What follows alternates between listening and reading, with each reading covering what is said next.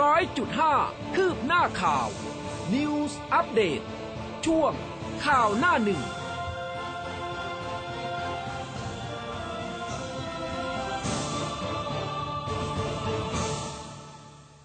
อรุณสวัสดิ์คุณผู้ฟังค่ะ ต้อนรับเข้าสู่เช้าวันศุกร์นะคะ 24 กันยายน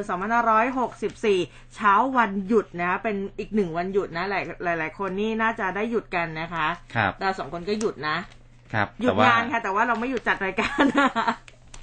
คือหยุดอ่าเวลางานปกติอ่านะครับ ใช่นะคะ ก็มาเจอเจอกับคุณผู้ฟังนะ ใครที่ตื่นแล้วทักทายกันมาได้ Line Official ค่ะ แล้วก็ Facebook Live นะคะ มีอ่าไลฟ์อยู่ตอนนี้ฝากกดไลค์กดแชร์กันไปเยอะๆด้วยนะ วันหยุดแบบนี้ค่ะ แล้วก็หน้าเว็บไซต์ของเราจริง ๆ news 1 0 0 5 m c o t net ก็มีไลฟ์เช่นกัน สามารถที่จะเข้าไปรับฟังแล้วก็รับชมกันได้นะคะ ครับผมอ่าวันนี้นะครับก็มีหลากหลายประเด็นมาฝากคุณผู้ฟังนะครับอ่าใช่เดี๋ยวไปเริ่มต้นกันที่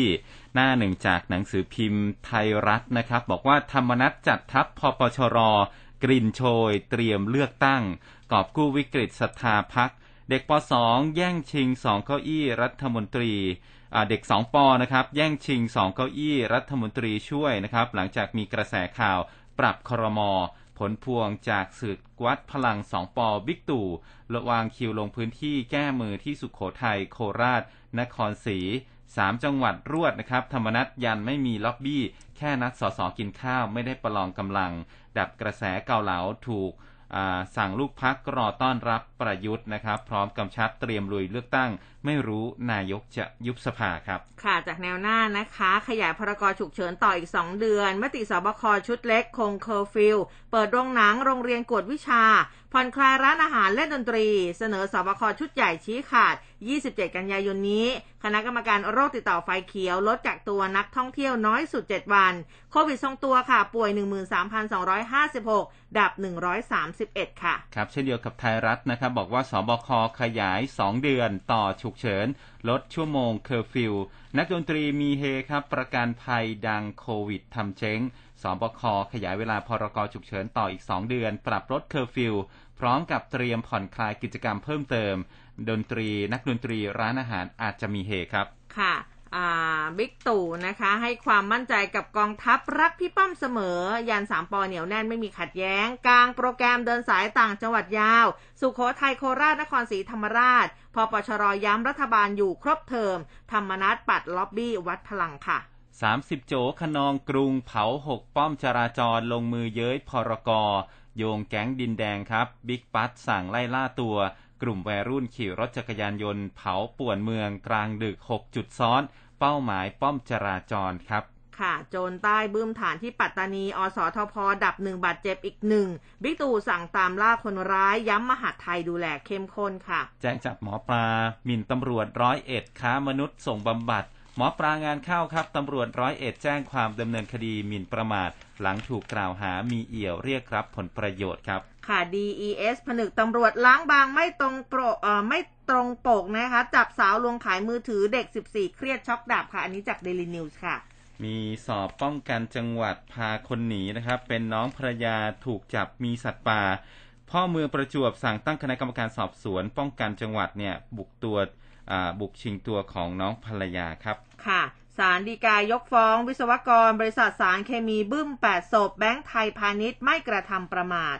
ครับผมก็อันนี้เป็นรายละเอียดของข่าวอ๋อมีภาพของอา แพทย์หญิงมิ่งขวัญวิชัยดิตนะครับอืมผู้อำนวยการวันนี้แล้วสถาบันโรคค่ะผิวหนัง แล้วก็ผอศูนย์ฉีดวัคซีนกลางบางซื่อ ก็เผยถึงการฉีดวัคซีนในวันมหิดลครับ 24 กันยา ให้ผู้ที่ได้รับวัคซีนเข็มที่ 1 แล้วก็เข็มที่ 2 เข็มที่ 3 นะครับวันนี้ฉีดรวม 30,000 โดสนะครับ ใครที่จะได้รับฉีดวันนี้ก็คือจะได้รับ SMS ในมือถือนะครับอืมไม่มี walk in ครับ ค่ะอะพูดถึงวันนี้นะคะ ก็ไทยรัฐค่ะ มีข่าวนี้พอดีเลยสำหรับการคิกออฟวัคซีนเข็มที่ 3 นะคะ ไม่รับ Walk in อย่างที่บอกไป ต้องมี SMS ยืนยันด้วยนะคะ ซึ่งแพทย์หญิงมิ่งขวัญเนี่ยก็บอกว่าสำหรับประชาชนที่จะได้รับวัคซีนเข็มกระตุ้นเข็มที่ 3 จะเป็นกลุ่มประชาชนที่ได้รับวัคซีนซ i โนแวคเข็มที่ 1 และเข็มที่ 2 ทั้งคู่นะคะที่ได้รับในช่วงมีนาถึงพฤษภาคมก่อน ส่วนคนที่ได้ช่วงเดือนมิถุนาถึงกรกฎาคมก็จะทยอยรับวัคซีนต่อไป จากการประเมินของกรมควบคุมโรคก็น่าจะมีอยู่สักประมาณ 5 5 0 0 0 0 คน แล้วก็สำหรับคนที่ฉีดวัคซีนที่สถานีกลางบางซื่อจะมีประมาณ 1 5 0 0 0 0 คน วันนี้นะคะก็ 15,000 คนค่ะจะเป็นวันแรกนะ เพราะว่าเป็นวันไม่หิดลด้วยค่ะ เป็นวันสำคัญของวงการแพทย์ไทยนะคะ เป็นการเฉลิมฉลองและแสดงมุทิตาจิต กับพระมหากรุณาธิคุณต่อวงการแพทย์ ก็จะมีการฉีดวัคซีนให้ครบ 1 ล้านโดส โดยศูนย์ฉีดวัคซีนกลางบางซื่อได้รับวัคซีนมา 30,000 โดส แบ่งเป็นผู้ที่ฉีดวัคซีนเข็ม 2 15,000 โดส แล้วก็เข็ม 3 อีก 15,000 โดสด้วยกันค่ะ แล้วก็บอกว่าตอนนี้ยังไม่มีการรับ walk in นะคะ แต่ว่าจะส่งนัดหมายเป็น SMS ไม่ให้ โดยส่งไปให้อย่างน้อย 2 วันล่วงหน้าอะช่วงนี้เนี่ยจับ SMS จับมือถือกันให้ดีนะคะ ฉะนั้นคนที่จะมาฉีดวันนี้นะคะ คือกลุ่มคนที่ได้รับ SMS นะเมื่อคืนวานที่ผ่านมานะคะ ก็มีผู้ที่ได้รับวัคซีนที่บางซื่อเนี่ยหนึ่งแสนห้าหมื่นคนแล้วก็ช่วงนี้อยู่ระหว่างการทยอยส่ง SMS นะคะ แล้วก็ถ้าใครไม่สามารถมาได้จะต้องมาแจ้งเลื่อนนัดกันอีกครั้งหนึ่งโดยคาดการณ์ว่าสำหรับการฉีดเข็ม 3 น่าจะเสร็จสิ้นได้ 13 ตุลาคมนี้ โดยภายในสัปดาห์หน้าก็จะทยอยฉีดวันละ 10,000 โดสนะคะ ทั้งนี้เพื่อเป็นการลดการแออัดหลังเสร็จสิ้นแล้ว จึงสามารถฉีดวัคซีนเข็ม 3 นะ จากผู้ที่ได้รับวัคซีนจากที่อื่นได้ แต่จะต้องมีระบบการจัดการในการจองคิวผ่านหมอพร้อม โดยที่ยังไม่ได้รับการ walk in เช่นกันค่ะ ครับผมนี่ผมก็ระหว่างที่คุณอ่าน ผมก็หาข้อมูลในมือถือนะครับ ว่ามีข้อความเข้ามาบ้างหรือเปล่าเดี๋ยวเดี๋ยวเรามิถุนาค่ะ คุณภูเบศคะแต่ว่าก็ก็แล้วแต่นะ แต่อย่างอุ้มเนี่ยก็คืออุ้มไปฉีดไล่ๆกับคุณภูเบศช่วงมิถุนาแต่ว่าพอดีจองโมเดอร์นาไว้แล้วนะคะ เราก็จะรอโมเดอร์นากันต่อไปนะคะครับผมมาที่สถานการณ์โควิด -19 รายวันกันบ้างนะครับ สถานการณ์เมื่อวานนี้ก็พบผู้ติดเชื้อรายใหม่นะครับ 13,256 รายครับ ยอดสะสม1ล้าน524,613 ราย หายป่วยสะสม 13,829 ราย เมื่อวานนี้มีหายป่วยเยอะกว่าผู้ที่ติดเชื้อนะครับ แล้วก็มีเสียชีวิตไป 131 รายครับ รวมยอดผู้เสียชีวิตสะสมเนี่ย ตอนนี้อยู่ที่ 15,884 ราย และยังเหลือที่รักษาตัวอยู่ในโรงพยาบาลเนี่ยแสนสองนะครับ แล้วก็อ่า มีอาการหนักเนี่ย3,422 ราย แล้วก็ใส่เครื่องช่วยหายใจนะครับ 747 ราย ก็ผู้ป่วยส่วนใหญ่จะอยู่ในพื้นที่กรุงเทพมหานครนะครับ ส่วนภาพรวมการติดเชื้อเกินร้อยรายเนี่ยมีจังหวัดไหนบ้าง สูงสุดก็ยังคงเป็นกรุงเทพนะครับ รองลงมาสมุทรปราการชนบุรียะลานะครับ ระนอง นครศรีธรรมราชนะครับนาราธิวาส สงขลาสมุทรสาครนะครับ แล้วก็ราชบุรีนะครับ อันนี้คือจังหวัดที่มียอดผู้ติดเชื้อโควิด -19 เนี่ย เกินร้อยรายขึ้นไปนะครับอ่า อันนี้ก็เป็นสถานการณ์ทั่วไปนะครับของโควิด -19 ฮะ ค่ะ ทีนี้มาดูในเรื่องของการปรับลดเวลากักตัวกันบ้าง เมื่อวานที่กระทรวงสาธารณาสุขนะคะ นายอนุทินชาญวิรกูล ท่านรองนายก แล้วก็รัฐมนตรีว่าการกระทรวงสาธารณาสุขก็เป็นประธานการประชุม คณะกรรมการโรคติดต่อแห่งชาติครั้งที่ 9 โดยกล่าวหลังการประชุมค่ะ บอกว่าสถานการณ์การระบาดของโควิด -19 ในไทยเนี่ยเริ่มมีทิศทางที่ดีขึ้นแล้วนะ ส่วนการประชุมคณะกรรมการโรคติดต่อก็มีประเด็นสำคัญ ก็คือรับทราบความคืบหน้าการเสนอร่างพระราชกำหนด พรกแก้ไขเพิ่มเติมพระราชบัญญัติโรคติดต่อพศ 2558 ซึ่งครมเห็นชอบในหลักการแล้วสาระสำคัญก็มีการกำหนดระบบแล้วก็กลไกในการจัดการโรคติดต่อทั้งในสถานการณ์แบบปกติ สถานการณ์ฉุกเฉินนะเป็นการแก้ไขเพิ่มเติมบทบัญญัติของพรบโรคติดต่อ พศ 2558 ให้เหมาะสมกับสถานการณ์การแพร่ระบาดของโรคนะคะ แล้วก็มีการเพิ่มหมวดสถานการณ์ฉุกเฉินด้านสาธารณสุขขึ้นมา เพื่อให้การเฝ้าระวังป้องกันและควบคุมโรคติดต่อเป็นเอกภาพ ทันการนะมีประสิทธิภาพยิ่งขึ้น แล้วก็ที่ประชุมเนี่ยยังเห็นชอบการปรับมาตรการสำหรับผู้เดินทางเข้ามาในราชอาณาจักร เกณฑ์ แนวทางแล้วก็แผนงานสำหรับพื้นที่นำร่องการท่องเที่ยวด้วยนะคะ โดยจะมีการปรับลดระยะเวลาการกักกันผู้เดินทางมาจากต่างประเทศ ซึ่งตอนนี้อยู่ระหว่างการประเมินเตรียมความพร้อม โดยการกำหนดพื้นที่ขึ้นอยู่กับความครอบคลุมของวัคซีน สถานการณ์ อัตราการครองเตียง แล้วก็การบริหารจัดการของพื้นที่ จะเสนอสบคพิจารณาต่อไป โดยระยะแรกช่วงเดือนตุลาคมก็บอกว่าจะทดลองรับนักท่องเที่ยวไทย เข้าพื้นที่นำร่องการท่องเที่ยวก่อนเปิดพื้นที่ในเดือนพฤศจิกายน ทีนี้ทางางด้านนายแพทย์โอภาสการกวินพงศ์ท่านอธิบดีกรมควบคุมโรคก็บอกว่า ที่ประชุมมีมติเห็นชอบปรับมาตรการเดินทางเข้าราชอาณาจักรจากเดิม 14 วัน แล้วก็จะต้องตรวจทางห้องปฏิบัติการ โดยให้ลดวันกักตัวเหลือ 7 วัน 10 วัน แล้วก็ 14 วันแล้วแต่กรณี โดยจะนำเสนอสอบคต่อไปเช่นกันนะคะ ซึ่งรายละเอียดเนี่ยก็คือเขาบอกว่าการกักตัว 7 วัน ผู้เดินทางก็จะต้องฉีดวัคซีนครบ 2 เข็ม หรือตามที่วัคซีนกำหนด แล้วก็ต้องหา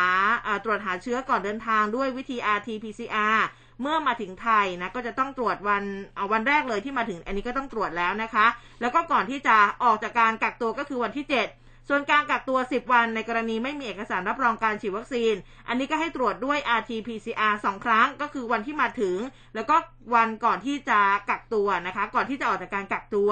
โดยต้องเดินทางเข้ามาทางอากาศเท่านั้นคือมาทางเครื่องบินเท่านั้นนะ แล้วก็จะเรื่องของการกักตัว 14 วัน ฉีดวัคซีนไม่ครบ มาด้วยช่องทางบก อันนี้ก็จะต้องมีการตรวจ RT-PCR 2 ครั้งเช่นกัน ซึ่งมาตรการลดวันกักตัวครั้งนี้ ใช้มาตรการเดียวกันกับทุกประเทศ แต่หากมีสถานการณ์พิเศษเพิ่มเติม จะใช้อำนาจของเจ้าพนักงานควบคุมโรคติดต่อระหว่างประเทศเพิ่มเติมขึ้นได้ เพราะว่าผลการศึกษาของภูเก็ต sandbox นะคะผู้ที่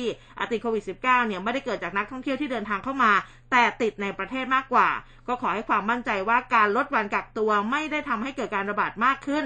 สำหรับข้อดีของการลดวันกักตัวก็คือทำให้เรามีชีวิตร่วมกับโควิด -19 ได้อย่างมั่นคงนะการลดวันกักตัวให้เดินทางระหว่างประเทศได้ การเปิดโรงเรียน ถ้าทำสองสิ่งนี้ได้หมายถึงเราสามารถควบคุมเชื้อได้ในระดับหนึ่งไม่ใช่ทำให้ไม่มีผู้ติดเชื้อเลย เพราะการทำให้หมดไปเลยคงเป็นได้ลำบาก แต่ต้องลดอัตราการเสียชีวิตและเจ็บป่วยหนักก็คือการทำให้มีชีวิตกับโรคนี้ได้ดียิ่งขึ้นค่ะ ครับผมคุณผู้ฟังถามเข้ามาว่าวันนี้วันหยุดอะไรนะครับ ก็เป็นวันหยุดราชการเพิ่มเติมเป็นกรณีพิเศษนะครับ ซึ่งตรงกับวันมหิดล และขณะเดียวกันธนาคารแห่งประเทศไทยก็กำหนดให้เป็นวันหยุดทำการของสถาบันการเงินอืมและก็สถาบันการเงินเฉพาะกิจเพิ่มเติมกรณีพิเศษด้วยเช่นกันอ่านะคะเมื่อวานนี้ไปหลายๆท่านอาจจะม่ทราบอืมไปธนาคารกรุงไทยคนเยอะเขาบอกว่าไหมคะ เยอะมากอ่าแล้วเขาบอกว่าเพราะว่าวันนี้น่าน่าจะหยุดอืมแต่ว่าวันนี้เขาบอกไม่หยุดอ๋อวันนี้ไม่ได้หยุดสรุปไม่หยุดอ่ากรุงไทยว่าอย่างนั้นนะอาจจะในแล้วแต่ห้างนะสขอ๋อในห้างในห้างเอออือืมโอเคครับผมนะคะอะใครมาจะไปทำธุรกรรมอะไรก็ต้องเตรียมพร้อมกันนิดนึงนะเออเช็คนิดนึงนะครับบางทีค่ะแบบธนาคารแต่ท่านละธนาคารเนี่ยก็ไม่เหมือนกันสิบอีเอ็กดโมงค่ะ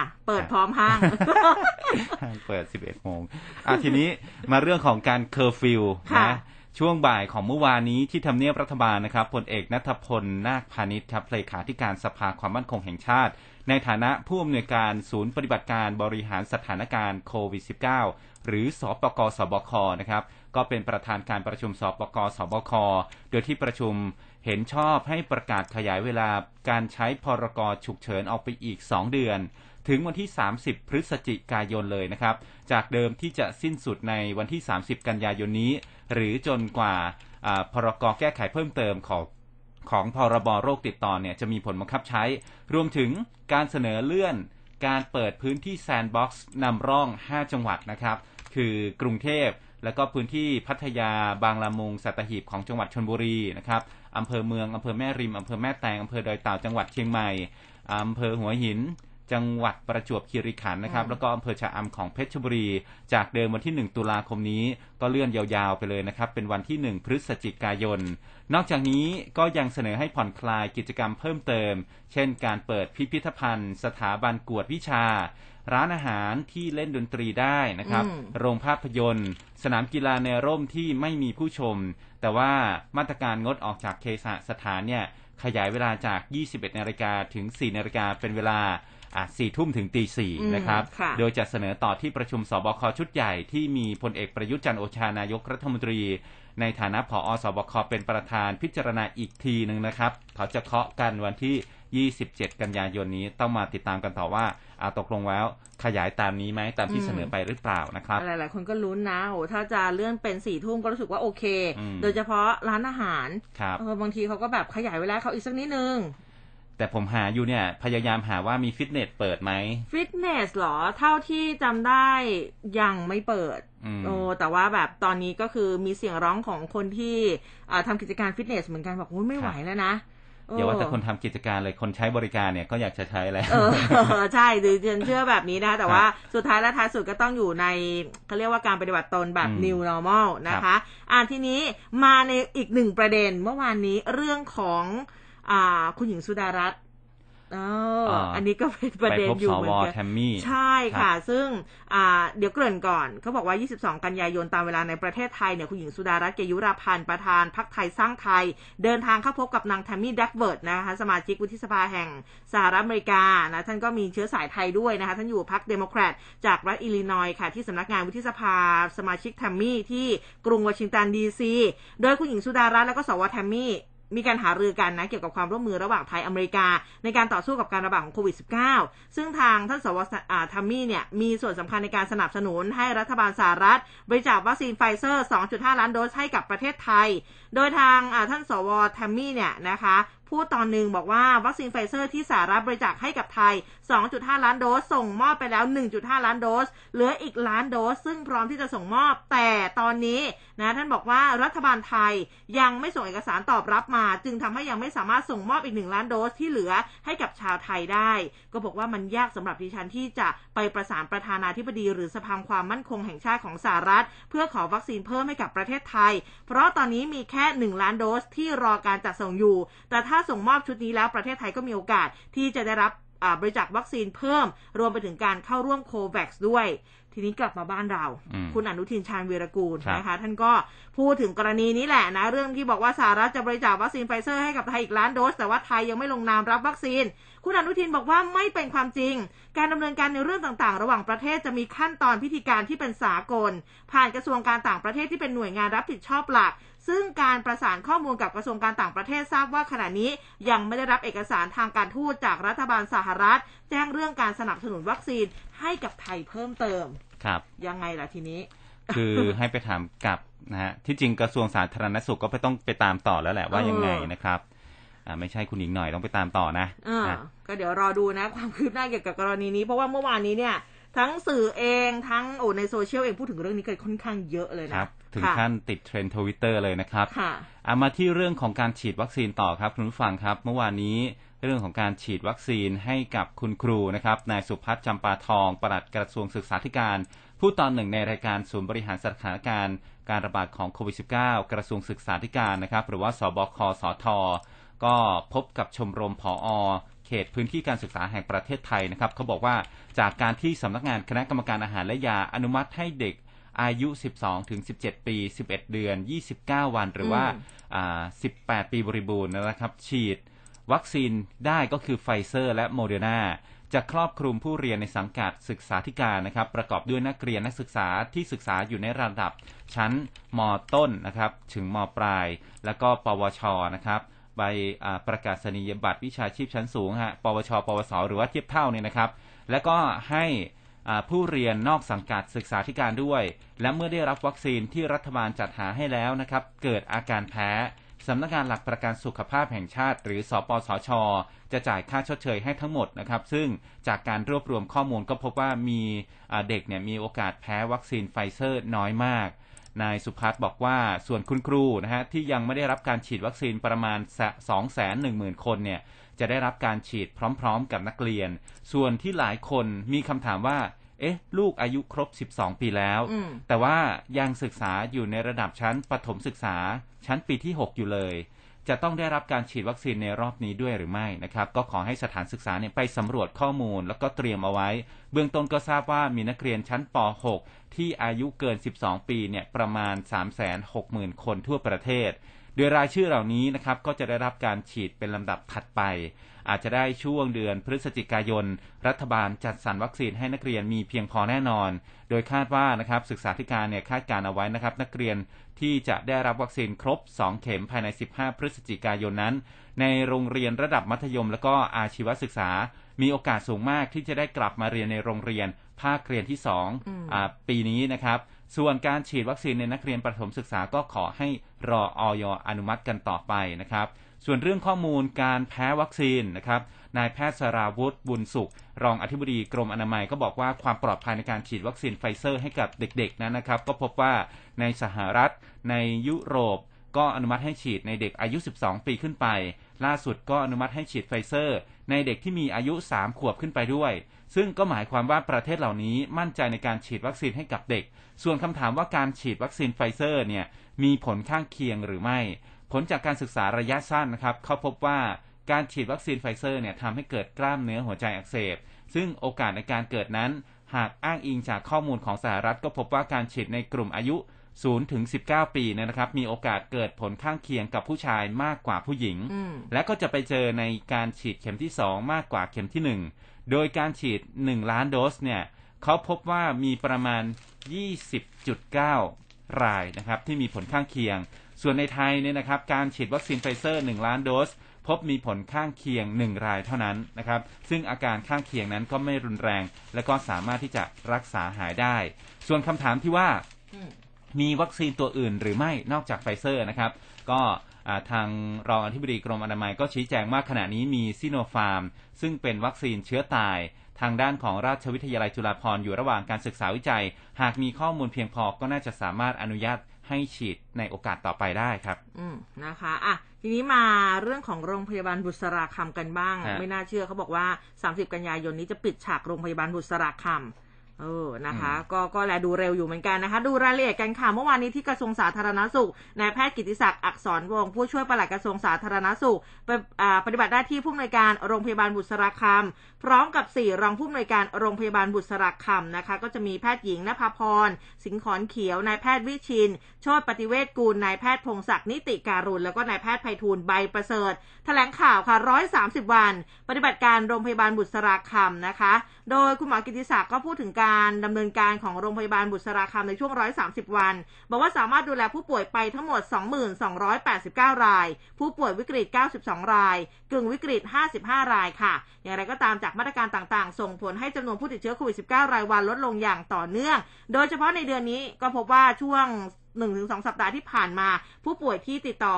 โรงพยาบาลอ่าโรงพยาบาลบุษราคำเนี่ยน้อยลงมากนะคะ โดยมีประมาณ 5 รายต่อวันเท่านั้นเอง โดยผู้ป่วยรายอื่นก็รักษาจนหายแล้วก็กลับบ้านไปหมดแล้ว ตั้งแต่ 20 กันยายนที่ผ่านมา ทั้งนี้ก็เลยมีข้อสรุปว่าจะปิดให้บริการโรงพยาบาลบุษราคำโดยกำหนดรื้อถอนให้แล้วเสร็จเนี่ยสิ้นเดือนนี้ 30 กันยายนแล้วก็ส่งมอบพื้นที่คืนให้กับ Impact Arena ในวันที่ 1 ตุลาคมนะคะ ซึ่งทางคุณหมอกิติศักดิ์ก็ย้ำค่ะบอกว่าแม้ว่าโรงพยาบาลบุษราคำจะปิดตัวไป แต่ก็เชื่อมั่นว่าจะไม่กระทบกับผู้ป่วยในพื้นที่กรทมปริมณฑลเพราะระบบสาธารณสุขในพื้นที่ สามารถรองรับจำนวนผู้ติดเชื้อรายใหม่ได้นะคะเนื่องจากสถานพยาบาลต่างๆ ทั้งโรงเรียนแพทย์ โรงพยาบาลสังกัดกทม โรงพยาบาลของกรมการแพทย์ โรงพยาบาลเอกชน ต่างขยายจำนวนเตียงสำหรับผู้ป่วยอาการปานกลาง แล้วก็อาการหนักมาอย่างต่อเนื่อง ส่วนผู้ป่วยที่ไม่มีอาการหรือมีอาการเล็กน้อย ระบบ Home Isolation และ Community Isolation รวมถึงมีโรงพยาบาลสนามเปิดใหม่จำนวนมาก อันนี้ก็น่าจะสามารถรองรับได้ค่ะ ครับผม อันนี้ก็เป็น เป็นเปิดมายาวนานมากถือเลยว่าดีนะไหมก็น่าจะดีนะ เหมือนสถานการณ์จะดีขึ้นอืมนิดจนึริงๆมันก็ถือว่าเป็นข่าวดีแหละนะคะ แต่ว่ามันอาจจะมีติ่งติ่งๆนิดนึงติ่งติ่งๆนิดนึงเอ๊ะแล้วถ้ามีอีกอะไรเงี้ยแต่ว่าคือถ้าไม่มีเลยก็จะดีครับผมค่ะ แต่ถ้ามีอีกคือก็คือแผนเราก็เคยมีอยู่แล้วนะครับ เรื่องของการอ่าทำ home isolation ใช่นะครับอ่าคนค่ะคนก็เริ่มมีประสบการณ์กันเยอะขึ้นนะครับค่ะไปที่สภาผู้แทนราษฎรครับเมื่อวานนี้ แต่ว่ายังเป็นเรื่องของโควิด -19 อยู่นะครับอืมอืมนายแพทย์สุกิจอัถโถปกรณ์ครับที่ปรึกษา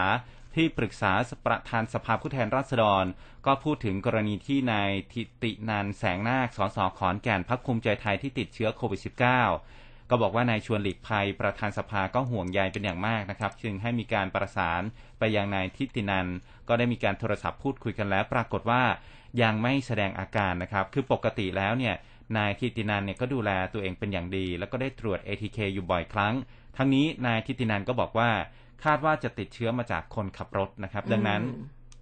ที่มีการเสนอข่าวว่าติดเชื้อมาจากการประชุมสภานั้นจึงไม่น่าจะเป็นความจริง เพราะว่าในประวันประชุมสภาเนี่ย นายทิตินันบอกว่านั่งเก้าอี้ตัวริมสุด แล้วก็มีผู้ที่นั่งเก้าอี้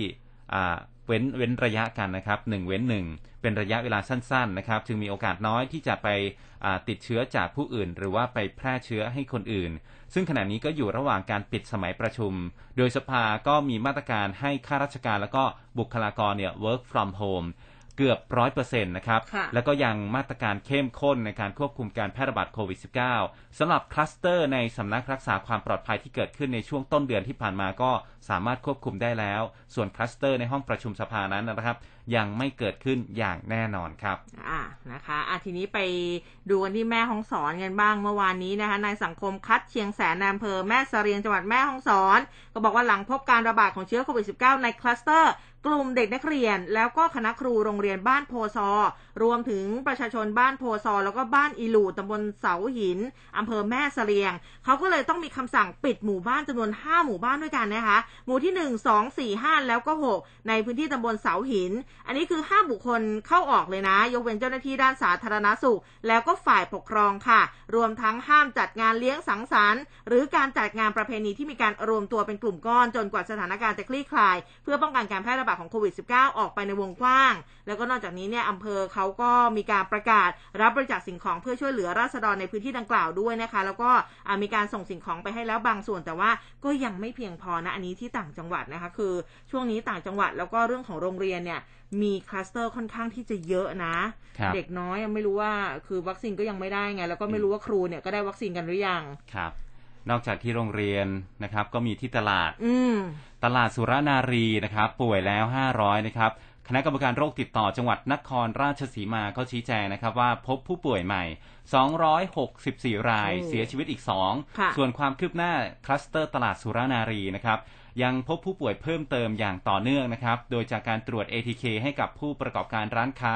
และก็ผู้ที่เกี่ยวข้องในตลาดสดย่าโม ซึ่งเป็นแหล่งจำหน่ายอาหารสดรายใหญ่ในตัวเมืองนครราชสีมานะครับ ก็พบผลบวก 14 ราย จากจำนวนผู้เข้ารับบริการตรวจ 1,500 คนนะครับ อยู่ระหว่างการสอบสวนโรค ขณะนี้ก็มีผู้ค้าในตลาดท้องถิ่น 5 แห่งนะครับ ในเขตเมืองเนี่ย ติดเชื้อ 20 รายอืมแล้วก็แพร่เชื้อกระจายไปในพื้นที่ 14 อำเภอ อำเภอเมือง พิมาย สีคิ้ว ด่านขุนทดขามทะเลสอหนองบุญมาก โนนไทย เฉลิมพระเกียรติ ห้วยแถลง โนนสูง ขามสแกแสงพ ระทองคำวังน้ำเขียวและก็ปักธงชัยนะครับค่ะรวมป่วยสะสม 500 รายครับ โอ้เยอะอยู่เหมือนกันนะคะ เรื่องของสถานการณ์โควิด ก็เป็นอะไรที่เราก็ต้องติดตามนะคะ ส่วนเรื่องสถานการณ์น้ำท่วม ก็ต้องติดตามเช่นกัน คือมันมันเหมือนกับว่า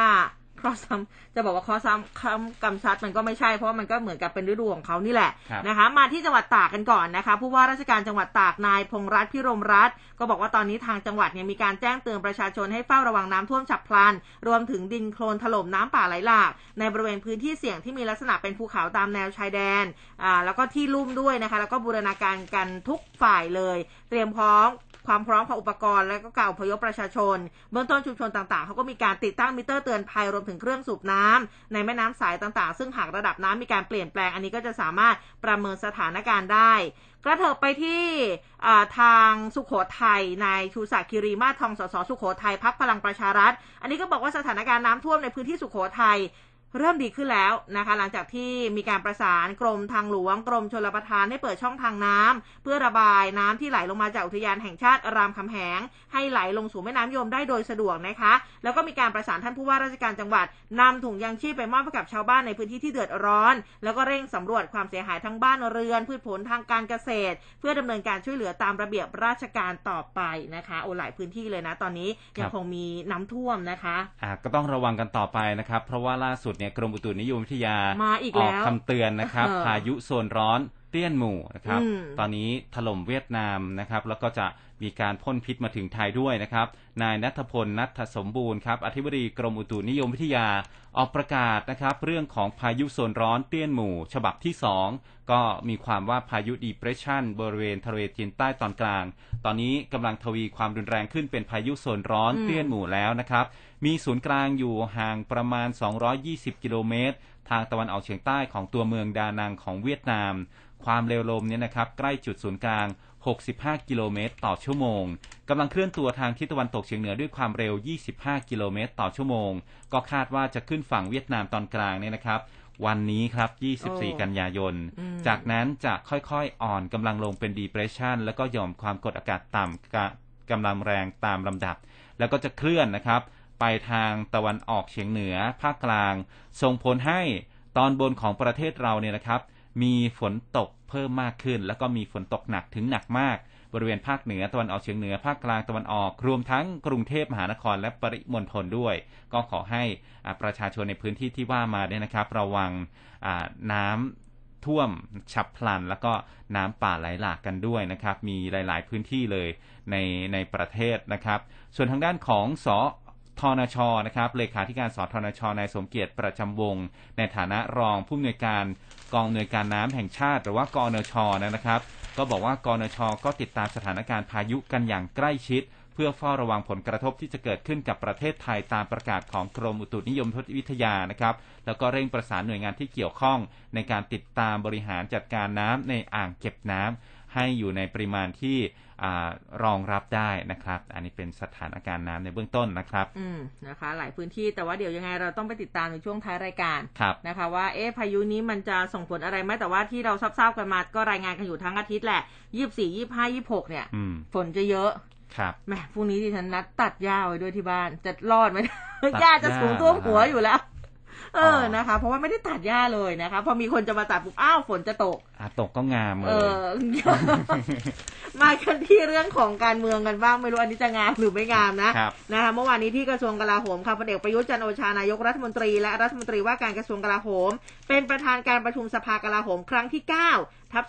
2564 นะคะ ก็ถือเป็นการเข้าประชุมครั้งแรก นับตั้งแต่มีมาตรการป้องกันการแพร่ระบาดโควิด -19 ทำให้การประชุมในห้วงเวลาที่ผ่านมาเป็นการประชุมรูปแบบ video conference จากทำเนียบรัฐบาล โดยก่อนการเข้าประชุมค่ะท่านนายกก็เข้าร่วมพิธีอำลาราชการพลเอกณัฐอินทรเจริญปลัดกะอ่าปลัดกลาโหมพลเรือเอกชาติชายศรีวรขาน ท่านผบทรพลอากาศเอกแอร์บูลสุทธิวรรณนะคะสุทธิวรรณท่านผบทอ แล้วก็ทหารนายทหารระดับ 5 เสือแต่ละเหล่าทัพ ที่เป็นสมาชิกสภากลาโหมที่จะเกษียณราชการ 30 กันยายนนะทางนี้ก็เขาบอกว่าเป็นที่น่าสังเกตว่าการประชุมในครั้งนี้พลเอกประวิตรวงษ์สุวรรณท่านรองนายกรัฐมนตรี ในฐานะที่ปรึกษาสภากลาโหม ไม่ได้เดินทางมาร่วมประชุมด้วย ก็มีรายงานข่าวว่าพลเอกประยุทธ์ได้กล่าวในที่ประชุมสภากลาโหม ถึงกระแสข่าวความขัดแย้งระหว่างตนเองกับทางพลเอกประยุทธ์ก็บอกว่าผมผมกับพี่ป้อมนะพลเอกประยุทธ์บอกว่าผมกับพี่ป้อมไม่มีอะไรกันเลย ยังรักกันเสมอยืนยันไม่มีขัดแย้งนะคะ แล้วก็อย่างไรก็ตาม หลังประชุมเสร็จสิ้นการประชุมเนี่ยพลเอกประยุทธ์เดินทางออกจากกระทรวงกลาโหม โดยไม่ให้สัมภาษณ์ใด ๆ กับสื่อ แต่ก็บอกไม้บอกมือให้กับผู้สื่อข่าวแล้วก็ชูสองนิ้ว ครับ เออนะคะ สู้ๆหรือเปล่าใช่หรือว่าท่นให้เลขไม่ใช่สู้ๆนะฮะท่านนายกไม่ค่อยให้หวยเท่าไหร่นะครับอ่าส่วนใหญ่ค่ะเขาจะไปดูที่เลขทะเบียนรถที่ท่านนายกลงพื้นที่ค่ะนะครับ ก็อ่า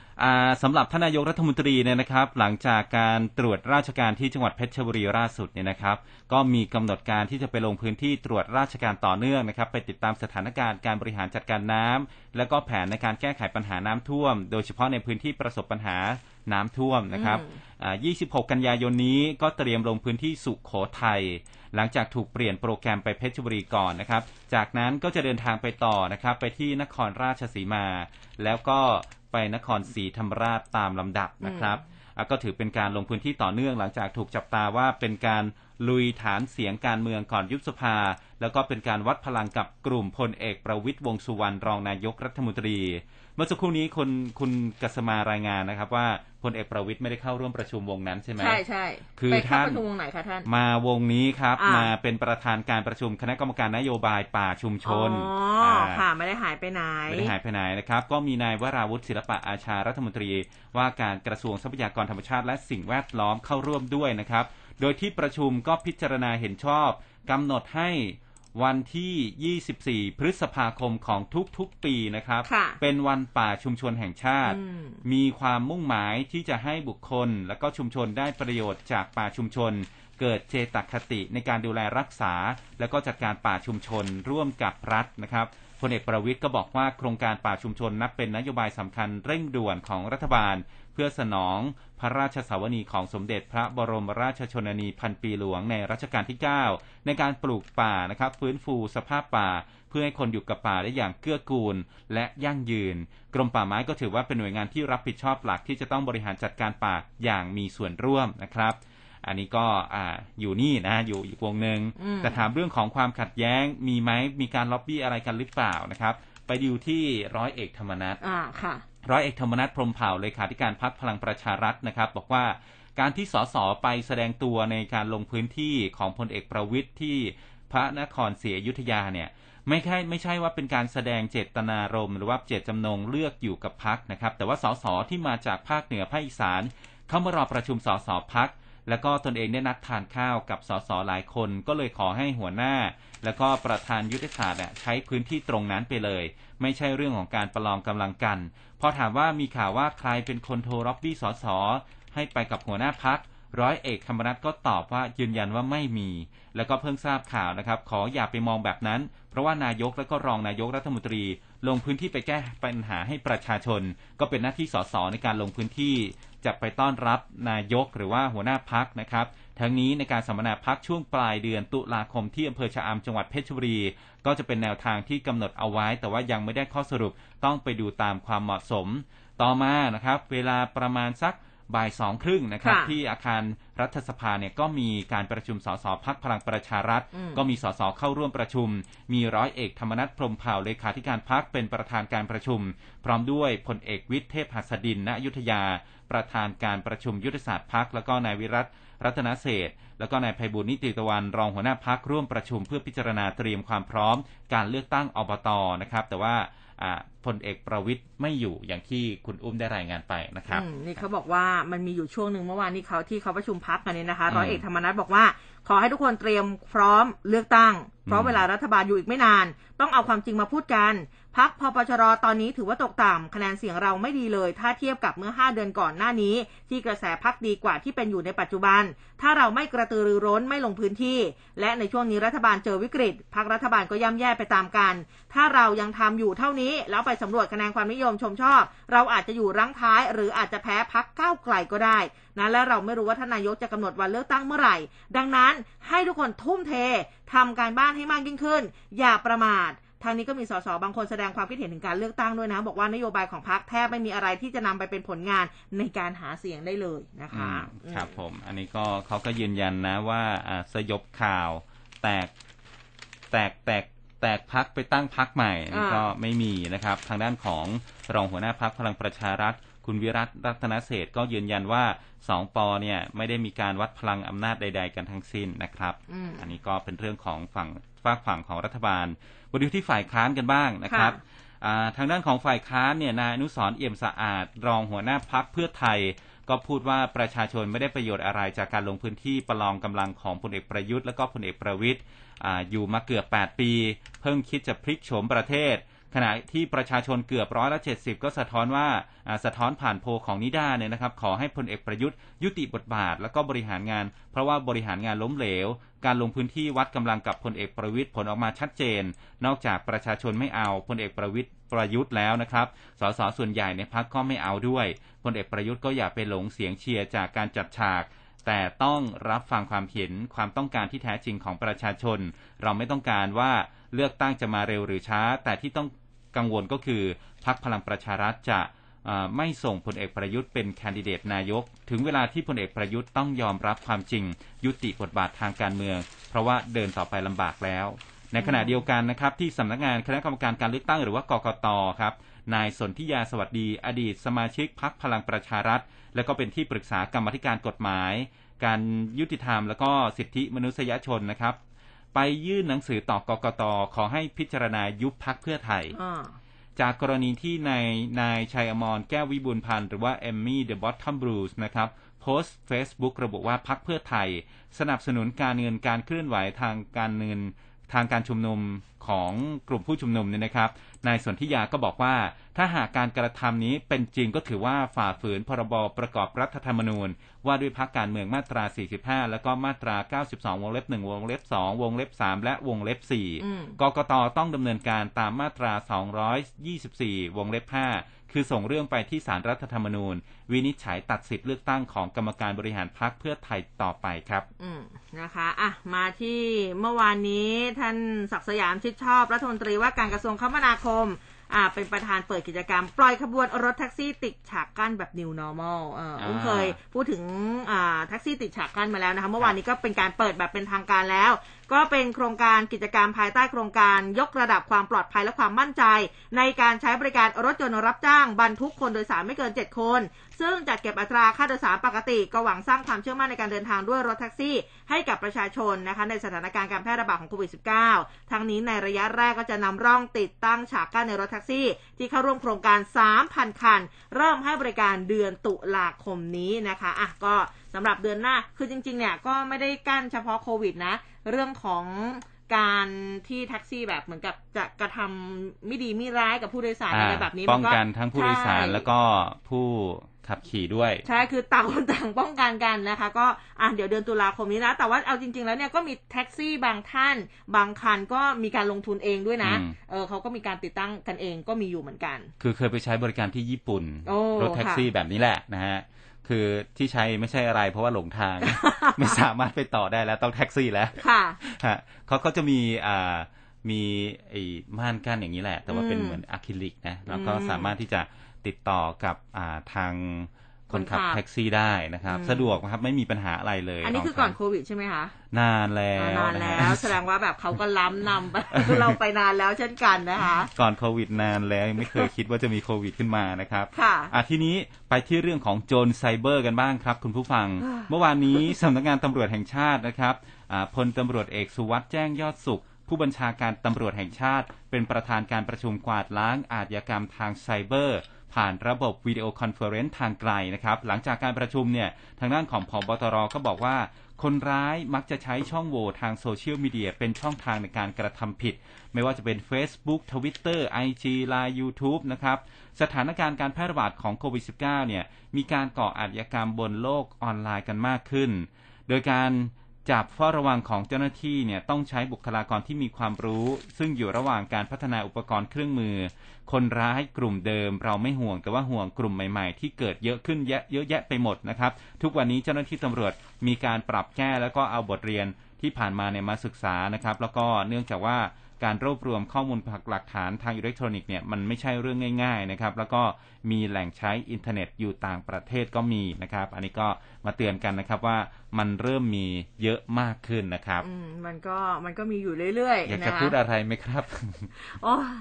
มันก็คุณพ่อเอ๊ะทำไมอุ้มรู้สึกอินเหลือเกิน เพิ่งเกิดคือรู้สึกว่าตัวเองอ่านข่าวแบบเนี้ยทุกวันอะครับแล้วก็ไม่ได้คิดว่าจะเกิดกับตัวเองอ่าโดนแล้วนะ โดนเข้าแล้วคุณอุ้มโดนเข้าแล้วนะ เดี๋ยววันนี้อุ้มจะไปแจ้งความนะคะ ก็สั่งซื้อของนี่แหละ คือด้วย work from home อะจะต้องสั่งเก้าอี้แล้วเก้าอี้เดิมใช้เก้าอี้กินข้าวโอ้ไม่ไหวปวดหลังเหลือเกินอืมต้องมีออปชันเสริมสั่งทาง Facebook นี่แหละคือปกติก็สั่งของทาง Facebook แล้วก็คิดว่าตัวเองน่าจะดูดีแล้วนะ ปรากฏว่าสุดท้ายแล้วท้ายสุดจริง ๆ เมื่อวานเนี่ย อาขอเลข track เขาไปเวลาที่สั่งของปุ๊บเลยต้องขอเลข track เพื่อยืนยันอ่าเขาก็อะเดี๋ยวเดี๋ยวเดี๋ยวส่งให้เดี๋ยวส่งให้ครับสรุปแล้วเนี่ย สุดท้ายถามไปทีตอนเย็นบล็อกไปเลยบล็อกข้อความอุ้มไปเลยฮะเออ แล้วก็ให้น้องสาวอีกสองคน เอาไหนลองถามมันไปสินะอืมลองแบบเออเหมือนจะซื้อของแล้วก็ส่งแชทที่อุ้มแชทเนี่ยเข้าไปครับเออก็บล็อกน้องสาวอุ้มอีก สุดท้ายแล้วจริง ๆ เรื่องมันยาวคุณผู้ฟังแต่ว่าเอาเถอะนะคะ คือเวลาจะซื้อของซื้อของเนี่ยต้องระมัดระวังดูในเรื่องของรีวิว ดูในเรื่องของความเชื่อถือนะคะ อันนี้ฝากไว้ด้วยวันนี้นี่เดี๋ยวจะไปแจ้งความแล้ว แล้วก็คิดว่าเรื่องน่าจะยาวเพราะว่าสืบไปสืบมามันมีการสวมบัญชี กับคนที่อุ้มโอนเงินไปด้วยเขาอ่าถูกสวมบัญชีอีกทีหนึ่งครับเออ นะคะ อันนี้ก็เดี๋ยวเรื่องน่าจะยาวอย่างที่บอกไปแล้วเดี๋ยวสรุปอย่างไรจะมาเล่าให้ฟังว่าสามารถที่จะตามเจ้าตัวร้ายคนนี้ได้ไหมเรื่องน่าจะยาวจริงเดี๋ยวคุณอุ้มมาแถลงข่าวกันอีกทีหนึ่งนะครับๆค่ะ ต้องครับระมัดระวังกันด้วยนะสำหรับในเรื่องของการซื้อของออนไลน์ค่ะเธออะมาเรื่องของกรมปศุสัตว์ สั่งทุกด่านคุมเข้มอหิวา แอฟริกาในสุกรนี่มันกลับมาอีกแล้วนะครับนายสัตวแพทย์สรวิทย์ธานีโตอธิบดีกรมปศุสัตว์สั่งการให้กองสารวัตรและกักกันเข้มงวดตรวจสอบการนำเข้าสินค้าปศุสัตว์จากจีน และประเทศในกลุ่มเสี่ยง ซึ่งก็ได้แก่เวียดนามสปปลาวกัมพูชาเมียนมานะโดยส่วนใหญ่พบผู้เดินทางนำผลิตภัณฑ์จากสุกรติดมากับสัมภาระนะพวกแฮนด์แครี่ทั้งหลาย ก็มีการย้ำนะบอกว่าท่านอธิบดีย้ำมาเลย บอกว่าให้ตรวจตลอด 24 ชั่วโมง ที่ด่านกักกันสัตว์ท่าอากาศยาน ท่าเรือแล้วก็ชายแดนประเทศเพื่อนบ้าน อย่างกัมพูชาสปปลาว เมียนมาแล้วก็มาเลเซีย โดยถ้าพบนะ อันนี้ให้ยึดเพื่อทำลายค่ะ เพื่อป้องกันโรคอหิวาแอฟริกาในสุกรหรือว่า ASF นะคะเข้ามายังประเทศไทย เนื่องจากว่าเป็นโรคระบาดรุนแรงที่สุกรเนี่ยคือมันทำให้ตายได้นะ แล้วก็ตอนนี้เนี่ย ตายไปเยอะเลยนะสำหรับสุกรในหลายพื้นที่เลยนะเกษตรกรนี้แบบปวดหัวเลยอะนอกจากลัมปีสกินแล้วยังจะมีอหิวาแอฟริกาสุกรมาอีกแล้วนะคะ ครับผมอ่ามาที่เรื่องเกี่ยวข้องกับเทคโนโลยีกันบ้างนะครับ หน่วยงานของสหภาพยุโรปประกาศ ดันร่างกฎหมายสายชาร์จเข้าสภานะครับอืมด้าน Apple ก็แถลงข่าวค้านนะครับ หวังเอ่อก็ห่วงว่าจะเกิดผลเสียต่อผู้บริโภค คณะกรรมาธิการยุโรปนะครับออกแถลงการณ์ว่า จะกำหนดมาตรฐานสมาร์ทโฟน แล้วก็อุปกรณ์อื่น ๆ ให้รองรับการชาร์จผ่านพอร์ต USB-C หรือว่า Type C เนี่ยนะครับ เพื่อเป็นการลดจำนวนขยะอิเล็กทรอนิกส์ที่เกิดขึ้น แล้วก็เพิ่มความสะดวกให้แก่ผู้บริโภค ข้อกำหนดใหม่นี้นะครับก็จะส่งผลกระทบต่ออุปกรณ์ชาร์จของ Apple นะครับ ซึ่ง เป็นพอร์ตอ่า Lightning นะครับมากที่สุด ขณะเดียวกันคู่แข่งรายอื่นๆ ก็มักจะใช้เป็นอ่า Type C เป็น USB-C อืมซึ่งก็เป็นปกติอยู่แล้วนะครับ ลักษณะเนี่ยเป็นคล้ายๆที่ผม มันจะเป็นแบบเหมือนวงลีลีเหมือนอ่าขีดเป็นเหมือนวงลีนะครับอืมคือถ้าเป็นรุ่นเดิมถ้าเป็นพวก Android เนี่ยก็จะเป็นแบบเป็นเส้นตรงแล้วก็เป็นโค้งอืมๆขึ้นไปนะครับใช่แต่ว่าอันนี้ค่ะจะเป็นเป็นเหมือนกับวงลีนะฮะอันนี้เป็น USB-C ตามแถลงการเนี่ยเขาก็บอกว่า ตลอดหนึ่งทศวรรษที่ผ่านมาคณะกรรมาการได้ใช้วิธีการวิธีการในการติดติดต่อพูดคุยเพื่อปรับลดประเภทของจุดเชื่อมต่อลดลงนะครับ ระหว่างจาก 3 ชนิดเนี่ยเหลือแค่อ่า30ชนิดนะครับ เหลือแค่ 3 ชนิด โดยทั้งหมดก็เป็นไปด้วยความสมัครใจ แต่ว่าเนื่องด้วยวิธีการนี้นะครับไม่สามารถที่จะแก้ไขปัญหาได้ทั้งหมด จึงต้องกำหนดเป็นร่างกฎหมายขึ้นมา เพื่อบังคับใช้กับอุปกรณ์ทุกชนิด นอกจากโทรศัพท์มือถือแล้วนะครับ ร่างกฎหมายฉบับนี้ก็ยังครอบคลุมไปถึงแท็บเล็ต กล้อง หูฟัง ลำโพงพกพา และก็เครื่องเล่นเกมโซลพกพาอีกด้วย เครื่องเล่นเกมคอนโซลพกพาอีกด้วยนะครับ ในขณะเดียวกันก็ยังห้ามาขายพ่วงสายชาร์จ ร่วมกับอุปกรณ์ด้วยนะครับ โดยให้ผู้บริโภคเนี่ยสามารถจัดซื้ออุปกรณ์เครื่องใหม่โดยได้ ไม่ต้องมีสายชาร์จอยู่ในกล่อง เพื่อลดจำนวนสายชาร์จที่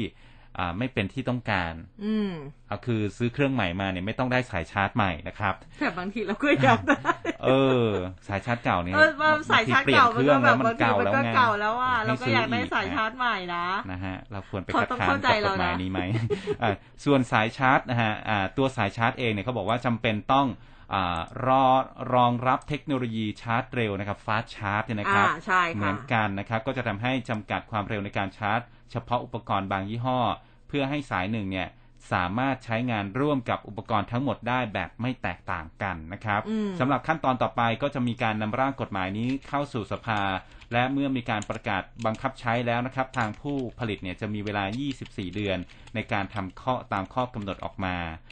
ก็ร้อนไปถึง Apple นะครับอืมเขาออกมาแสดงความไม่เห็นด้วย เพราะว่าอ่า ข้อกำหนดที่เคร่งครัด แล้วก็การกำหนดให้สายเชื่อมต่อเพียงชนิดเดียวเนี่ยเป็นข้อจำกัดทางนวัตกรรม ก็จะส่งผลเสียต่อผู้บริโภคทั้งในยุโรป แล้วก็ทั่วโลกด้วยนะครับ เพราะว่าสายชาร์จของทาง iPhone เนี่ยเขาก็ไม่เหมือนชาวบ้านชาวช่องเขาอยู่แล้วนะครับอืมอ่าค่ะใช้ด้วยกันไม่ได้นะครับค่ะอันนี้ก็รอดูนะครับว่ากฎหมายนี้จะผ่านหรือเปล่านะครับ ค่ะอะช่วงนี้ก็จะอุ้งจะพิมพ์ตอกแตกตอกแตกเยอะนิดนึงนะคุณผู้ฟังแบบโอ้มีแนะนำกันมาเยอะแยะมากมายเลยนะคะ สั่งเก้าอี้อะไรแล้วก็อ่าเป็นกำลังใจให้เอาคนผิดมาดำเนินคดีให้ได้ขอบคุณค่ะ สงสารคุณอุ้ม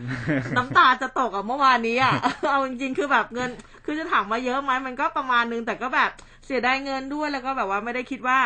เออ มันจะเจอกับตัวเอง โมโห โมโหคือโกธาแล้วก็เตือนคุณผู้ฟังกันอยู่ทุกวันเนาะ ใช่ เตือนกันอยู่ทุกวันแล้วก็แบบเออ ก็ไม่ได้คิด เอาจริงๆเนี่ยอุ้มอ่านข่าวพวกนี้เนี่ยอุ้มเจอบ่อยมากเลยนะคอรับย่างที่เรื่องของอะไรนะเมื่อก่อนที่สั่งของออนไลน์แล้วก็คือแบบสมมติว่าสั่งกระทะได้สั่งเหมือนกันแต่เป็นกระทะของเล่นอืมอันนี้ก็สั่งรั้วต้นไม้ไปได้เป็นรั้วของเล่น นี่เจอมาแบบคืออะไร สั่งเก้าอี้ไม่ได้อะไรเลย อันอันนี้โกรธยิ่งกว่านะคะอะเดี๋ยวยังไง วันนี้อุ้มไปแจ้งความแล้วเดี๋ยวจะมาบอกให้คุณผู้ฟังทราบนิดนึงนะคะอะอ่าเดี๋ยวช่วงนี้พักกันสักครู่นะให้ครัอุ้บมหายใจหายคอกันนิดนึงนะคะ เดี๋ยวกลับมาค่ะ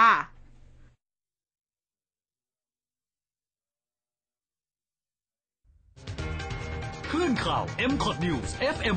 100.5ทลายทุกข้อจำกัด ฟังชัดทุกเรื่อง เป้งจิรายุจับบางครับ รายการแชร์เล่าข่าวเด็ดนะครับ ก็เชิญชวนติดตามรายการด้วยนะครับ อยากฟังข่าวแบบสนุกฟังข่าวแบบภาษาบ้านๆเข้าใจง่าย มีแซวให้เฮฮาได้ในบางครั้งบางช่วงนะครับ ก็อย่าลืมรายการนี้ตอบโจทย์แน่นอนครับ ข่าวไวใกล้ชิด ตรงใจ เป็นสปอตไลท์ให้สังคม รวดเร็ว ชัดเจน แม่นยำและเชื่อถือได้ในทุกรายละเอียดข่าวสาร กว้างไกลทุกเครือข่ายกว่า 55 สถานีทั่วประเทศไทย ฟังได้ตลอดทั้งวัน 24 ชั่วโมง คลื่นข่าววิทยุ FM 100.5 สนใจติดต่อโฆษณา โทร 02 201 6559ร่วมคุยข่าวผ่านทาง 468 3999 และ Official Line at m c o t News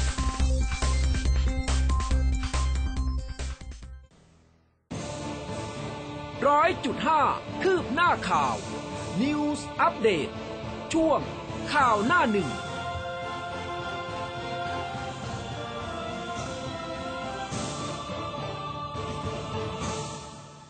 เอาละค่ะช่วงสุดท้ายของรายการนะคะ เช้าวันนี้ไปพูดคุยกับคุณจันจุดาพรศรีหัวหน้าเวรพยากรณ์อากาศกรมอุตุนิยมวิทยาในช่วงสายฟ้าพยากรณ์ค่ะ สายฟ้าพยากรณ์ โดยกรมอุตุนิยมวิทยา สวัสดีค่ะ สวัสดีครับ สวัสดีค่ะ ค่ะ คุณจันจุดาค่ะค่ะ เมื่อห้าทุ่มนี่เห็นว่ามีประกาศออกมาด้วยใช่ไหมคะ เกี่ยวกับเตี้ยนหมู่ ใช่แล้วค่ะ อืมมีครับผลรายละเอียดเป็นยังไงครับค่ะก็ตอนนี้ก็เมื่อตอนตีหนึ่งนะคะ ก็ขึ้นขึ้นฝั่งที่เมืองอ่าอ่ากวางนามประเทศเวียดนามตอนกลางไปแล้วนะคะ ค่ะ ค่ะแล้วก็ตอนตอนตีสี่นี้ก็ได้เคลื่อนเข้ามาปกคลุมอ่าทางด้านเวียดนามมากยิ่งขึ้น ก็คาดว่าน่าจะอ่าอ่าเป็นอ่าเข้าประเทศลาวในในช่วงเช้านี้นะคะน่าอืมจะต่อในช่วงเช้านี้นะคะค่ะแล้วก็คาดว่าจะเคลื่อนเข้ามาปกคลุมทางด้านภาคอีสาน เหมือนกันนะคะ ก็เราเล็งไว้ว่าประมาณอำนาจเจริญและอุบลราชธานีนะคะ อยู่ระหว่างอำนาจเจริญและอุบลราชธานีครับอ๋อแต่ก็ยังคงเป็นน่าน่าจะอ่อนกำลังลงเป็นดีเพชันนะคะ เคลื่อนเข้าเป็นเคลื่อนเข้าทางด้านอำนาจเจริญนี่น่าจะเป็นอ่าเป็นพายุดีเพชันเคลื่อนเข้าปกคลุมน่าจะเป็นตอนเช้านี้นะคะโอ้เช้านี้เลยเหรอฮะที่ประเทศลาวอยู่ค่ะ ครับ ค่ะ แล้วจะฮะส่งผลอะไรต่อภาคไหนจังหวัดไหนในบ้านเราบ้างไหมคะ ก็ทำให้ทางด้านภาคตะวันออกเฉียงเหนือนะคะ ในวันนี้กับภาคตะวันออกได้รับผลกระทบก่อนคือมีฝนตกหนักถึงหนักมากนะครัคะบในวันนี้นะคะ ก็คือทางด้านภาคตะวันออกเฉียงเหนือกับภาคตะวันออกนะคะ แล้วพอพอมันขึ้นเข้าปกคลุมเป็นเดี๋ยวเป็นดีเพชันแล้วก็หลังจากนั้นก็จะอ่อนกำลังลงนะคะ เป็นหย่อมความกดอากาศต่ำมันก็จะเคลื่อนไปทางด้านภาคกลางนะคะ เคลื่อนเข้ามาปกคลุมทางด้านภาคกลาง แล้วก็ทางด้านภาคเหนือตอนล่างภาคเหนือก็จะได้รับผลกระทบในช่วง ในคืนนี้นะคะ แล้วก็พรุ่งนี้ด้วยนะคะ ส่วนอืมภาคกลางก็เริ่มตั้งแต่วันนี้ที่ภาคกลางที่ตะวันออกนะคะ แล้วก็จะเต็มที่ก็พลิกภาคกลางที่ทั้งภาคก็น่าจะเป็นเย็นนี้หรือคืนนี้นะคะ แล้วก็พรุ่งนี้อีกวันนะคคะรับอืมแต่แต่ทางด้านอ่าผลกระทบก็จะเกิดจนถึงวันที่ 25 นะคะ จนถึงพรุ่งนี้ แต่ว่าพรุ่งนี้พรุ่งนี้วันที่ 15 ก็ทางด้านภาคตะวันออกเฉียงเหนือก็ยังคงมีอยู่หลงเหลืออยู่บ้างที่ตะวันตก นะคะ ของภาคตะวันออกเฉียงเหนือ แต่พรุ่งนี้เนี่ยอ่าเย็นนี้กับพรุ่งนี้เนี่ยทางด้านภาคเหนือกับภาคกลางก็จะเต็มที่นะคะอืมค่ะครับก็จะเป็นลักษณะเป็นหย่อมความกดอากาศต่ำกำลังแรงเคลื่อนเข้าไปปกคลุมนะคะอืมค่ะ ต้องระมัดระวังมาก ๆเลยนะสำหรับในช่วงนี้ใช่นะคะ มันจะยาวถึงประมาณวันไหนคะคุณจันจุดาคะยาวไปถึงอาทิตย์หน้าเลยไหมคะอะไรนะคะอ่าหมายถึงว่าเจ้าพายุอันเนี้ยค่ะ คือจะส่งผลเนี่ย ยาวไปถึงสองวัน สองวันแค่นั้นสวัอนงวันค่ะ วันนี้กับพรุ่งนี้อย่างเดียวค่ะอืมครับแค่นั้นแรงๆก็วันนี้นะคะ แล้วหลังจากนั้นก็เป็นหย่อมความกดอากาศต่ำกำลังแรงที่มีฝนตกหนักถึงหนักมาก ในวันพรุ่งนี้อีกหนึ่งวันนะคะอืมของภาคเหนือกับภาคตะวันออกเฉียงเหนือ ตอนที่ตะวันตกแล้วก็ภาคกลาง แต่หน้าตอนนี้ก็มีกลุ่มฝนตกนะคะ มีฝนกำลังตกอยู่แถวทางด้านภาคอีสานนะคะ ไม่ว่าจะเป็นนครพนมสกลนครมุกดาหารนะคะอืมแล้วก็ยะโสธรอำนาจเจริญ แล้วก็ทางด้านนครอ่านครอ่าอุบลราชธานีอืมนะคะ ก็คือทางด้านตอนนี้ทางด้านภาคอีสานก็กำลังได้รับผลกระทบได้รับผลกระทบอยู่โดนแล้วก็เต็มีมๆฝนตกหนักอืมแล้วก็มีลมแรงเกิดขึ้นอยู่ค่ะโอเคครับผมค่ะค่ะสำหรับวันนี้ขอบพระคุณมาก ๆ นะคะค่ะสวัสดีค่ะค่ะสวัสดีครับสวัสดีค่ะอะ วันสองวันนี้นะคะ หนักเลยนะสำหรับเรื่องของฟ้าฝนนะคะภาคเหนือภาคอีสานเตรียมรับมือนะกรุงเทพก็ก็โดนอยู่เหมือนกันอืมเออนะคะ ก็ก็อ่า เขาเรียกว่าติดตามนะในเรื่องของอุตุไว้ด้วยนะสำหรับอ่าภาคที่อยู่ใกล้เคียงนะคะ หรือว่าภาคที่จะต้องโดนผลกระทบนะก็ฟังข่าวอัปเดตไว้ด้วยนะคะครับผมก็อ่าล่าสุดเนี่ยเป็นประกาศฉบับที่สี่แล้วนะครับอืมสำหรับพายุเตี้ยนหมู่นะครับอืมอ่าช่วงนี้คุณผู้ฟังก็ส่งกำลังใจมาให้คุณอุ้มกันอย่างล้นหลามก็นะแสคดรับงความเสียใจด้วยว่าโอ้ยอย่าอย่าทับถมอุ้ม คุณอุ้มอย่าไปยอมนะฮะว่าอย่างนั้นนะครับ ค่ะอะ มาเรื่องของเศรษฐกิจกันบ้างนะคะ นี่ตอนนี้เขาบอกว่าเป็นยุคทองของไรเดอร์ครับเขาบอกว่าทำให้จักรยานยนต์นี้ยอดขายนี่คึกคักขึ้นมาเลยนะคะ นายมานะนิมิตรวานิชค่ะ ผู้อำนวยการฝ่ายศูนย์วิจัยกรุงไทย Compass ธนาคารกรุงไทยนี่ก็บอกว่า ตลาดมอเตอร์ไซค์7เดือนแรกปีนี้นี่เขาบอกว่ากลับมาเติบโตได้ดี 11.7%เลย หลังจากติดลบไป 11.8%ในปีก่อนนะคะ โดยหลังจากนี้นะตลาด food delivery ที่กำลังเติบโตก็จะมีส่วนสำคัญช่วยให้ตลาดมอเตอร์ไซค์รับอานิสงส์จากผู้ขี่ไรเดอร์ที่ต้องใช้ส่งอาหารนะคะ แล้วก็จากข้อมูลยอดจดทะเบียนมอเตอร์ไซค์ราย จังหวัดนี้ก็พบว่าตลาดมอเตอร์ไซค์ของไทย ยังมีสัดส่วนอยู่ในภูมิภาคมากกว่า 70%และขับเคลื่อนจากรายได้เกษตรกรแล้วก็ผู้มีรายได้น้อยค่อนข้างมาก แต่ว่าในอนาคตตลาด Delivery มีแนวโน้มที่จะเติบโตต่อเนื่องจะขยายขอบเขตไปในภูมิภาคมากขึ้นทำให้ความต้องการไรเดอร์มีมากขึ้นตามไปด้วยนะคะทางนี้คุณสมบัติเบื้องต้นที่แพลตฟอร์มส่วนใหญ่เขาต้องการก็คือ คนที่มาสมัครเป็นไรเดอร์เนี่ยต้องมีรถมอเตอร์ไซค์เป็นของตัวเอง ซึ่งก็จะส่งผลดีต่อตลาดมอเตอร์ไซค์ที่เพิ่มขึ้นตามไปด้วยนะครับผมอืมอ่าคุณเคยซื้อต้นกล้วยไหมไม่ไม่เคยไม่เคย ที่บ้านมีต้นกล้วยอยู่แล้วมีต้ไม่นไม่กล้วยได้ซื้อไม่ซื้อซื้อแต่กล้วยกิน ซื้อแต่กล้วยกินนะครับ นี่มีข่าวในโลกออนไลน์นะกำลังให้ความสนใจอ๋อสิบล้าน มีผู้ซื้อต้นกล้วย10ล้านนะครับ มีผู้ใช้ Facebook ที่ชื่อว่า Your Avengers นะครับ ได้โพสต์รูปภาพ ต้นกล้วยลงในกลุ่ม Facebook กล้วยแดงอินโดนะครับ กล้วยด่าง พร้อมกับระบุข้อความว่าส่งมอบ แม่พญานางตุ๊กแก่10ล้านบาทนะครับอืมพร้อมกับลูกๆ8หน่ออ่า สิทธิรับผลกำไรคืนจองหน่อละ 2 ล้านนะครับใช่จาใช่กมีการจองกันไปแล้วด้วย ใช่ อันนี้จากลูกค้าที่จองเอาไว้ก็ขอบคุณกันใหญ่เลยนะครับ เสียใหญ่พ่อค้าพลอยเมืองจันทร์เห็นคุณค่าของกล้วยแดงอินโดที่ต้นสวยที่สุดนะครับ ที่เคยมีว่าอย่างนั้นนะครับอืมก็รับไปดูแลปลอแดงอินโดต้นอ่าต้นล้านแรกของไทยนะครับ ก็กลับมาทวงบัลลังก์นะครับ นายนิรินาถนะครับ นิรินาถ เทียนวรโชคนะครับก็บอกว่าตัวเองเนี่ยทำธุรกิจเป็นพ่อค้าพลอยที่จังหวัดจันทบุรี กระทั่งในช่วงโควิด -19 ธุรกิจซบเซาก็เลยลองหาความรู้ทั่วไปนะครับ กระทั่งมาเจอเรื่องของกล้วยด่าง ก็เห็นว่าราคาดีก็เลยศึกษาอย่างจริงจัง โดยเริ่มซื้อมาขายต่อก่อนนะครับอ่าซื้อหน่อในราคา 8 บาท 8 บาทเองนะนำมาดูแลแล้วก็ขายต่อในราคาแสนแปดอืมซื้อ 8 บาทอืม ขายแปดแสนแปดนะครับ ก็เลยหันมาทำธุรกิจนี้อย่างจริงจัง กระทั่งมาเจอกล้วยด่างต้นนี้นะครับ เป็นพันธุ์แดงอินโด ก็ชื่อว่า The Lord นะครับ คือจะมีใบด่างอ่าสามลายในต้นเดียว ประกอบกับลายตุ๊กแก ลายวิลกิลนะครับอืมแล้วก็ลายกาแล็กซี่ก็เลยตกลงซื้อในราคา 10 ล้านบาท อืม เพราะมีสามลายอยู่ในต้นเดียวไงราคาก็เลยสูงด้วยเอนะอคะวางมัดจำไปแล้ว 4.5 ล้านนะครับ แล้วก็จ่ายเงินสด สดเนี่ยอีก 5.5 ล้านบาทนะครับ ในวันที่พ่อค้านำต้นกล้วยมาด่างมาส่งเนี่ยนะครับนายนิรินาถเขาบอกว่ากล้วยด่างต้นนี้เนี่ยจะทำกำไรได้อีก เพราะว่าตอนนี้มีหน่อมาแล้ว 3 หน่อ แล้วก็มีคนมาจองแล้วหน่อละ 2 ล้าน แล้วก็ต้นกล้วย แต่ละต้นเนี่ยจะมีหน่อไม่ต่ำกว่า 10 หน่อ ก็เชื่อว่าจะทำกำไรได้ต่อไปนะครับทางด้านของนายสุธานสิทธิธัญญากรพ่อค้าเจ้าของต้นกล้วยด่างเนี่ยนะครับ ก็บอกว่า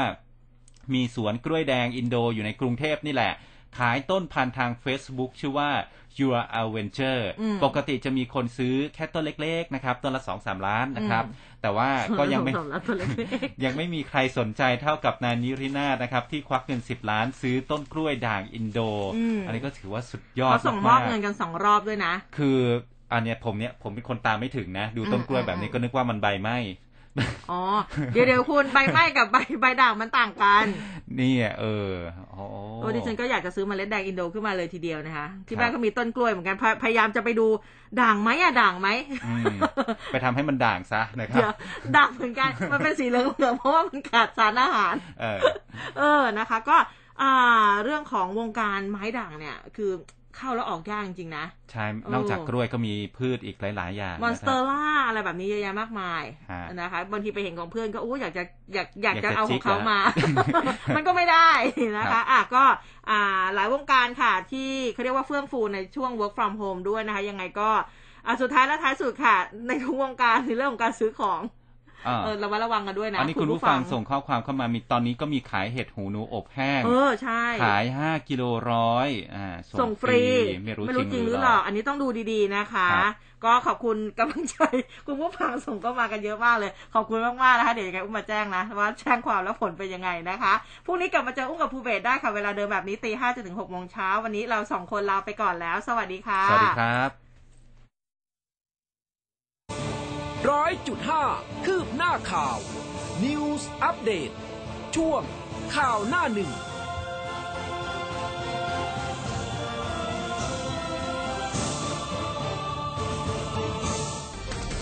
ก้าวเข้าสู่ปีที่ 28 กับคลื่นข่าวคุณภาพ ที่ได้รับความเชื่อมั่นจากผู้ฟังทุกกลุ่ม รับฟังข่าวอัปเดตทั้งในและต่างประเทศแบบเกาะติดด้วยทีมข่าวและนักจัดรายการมืออาชีพพร้อมกับบทวิเคราะห์จากวิทยากรหลากหลายสาขา ทั้งช่องทางวิทยุและแพลตฟอร์มออนไลน์ได้ทุกวันทลายทุกข้อจำกัดฟังชัดทุกเรื่องข่าวไวใกล้ชิดตรงใจ เป็นสปอตไลท์ให้สังคม ที่คลื่นข่าว m c o t News FM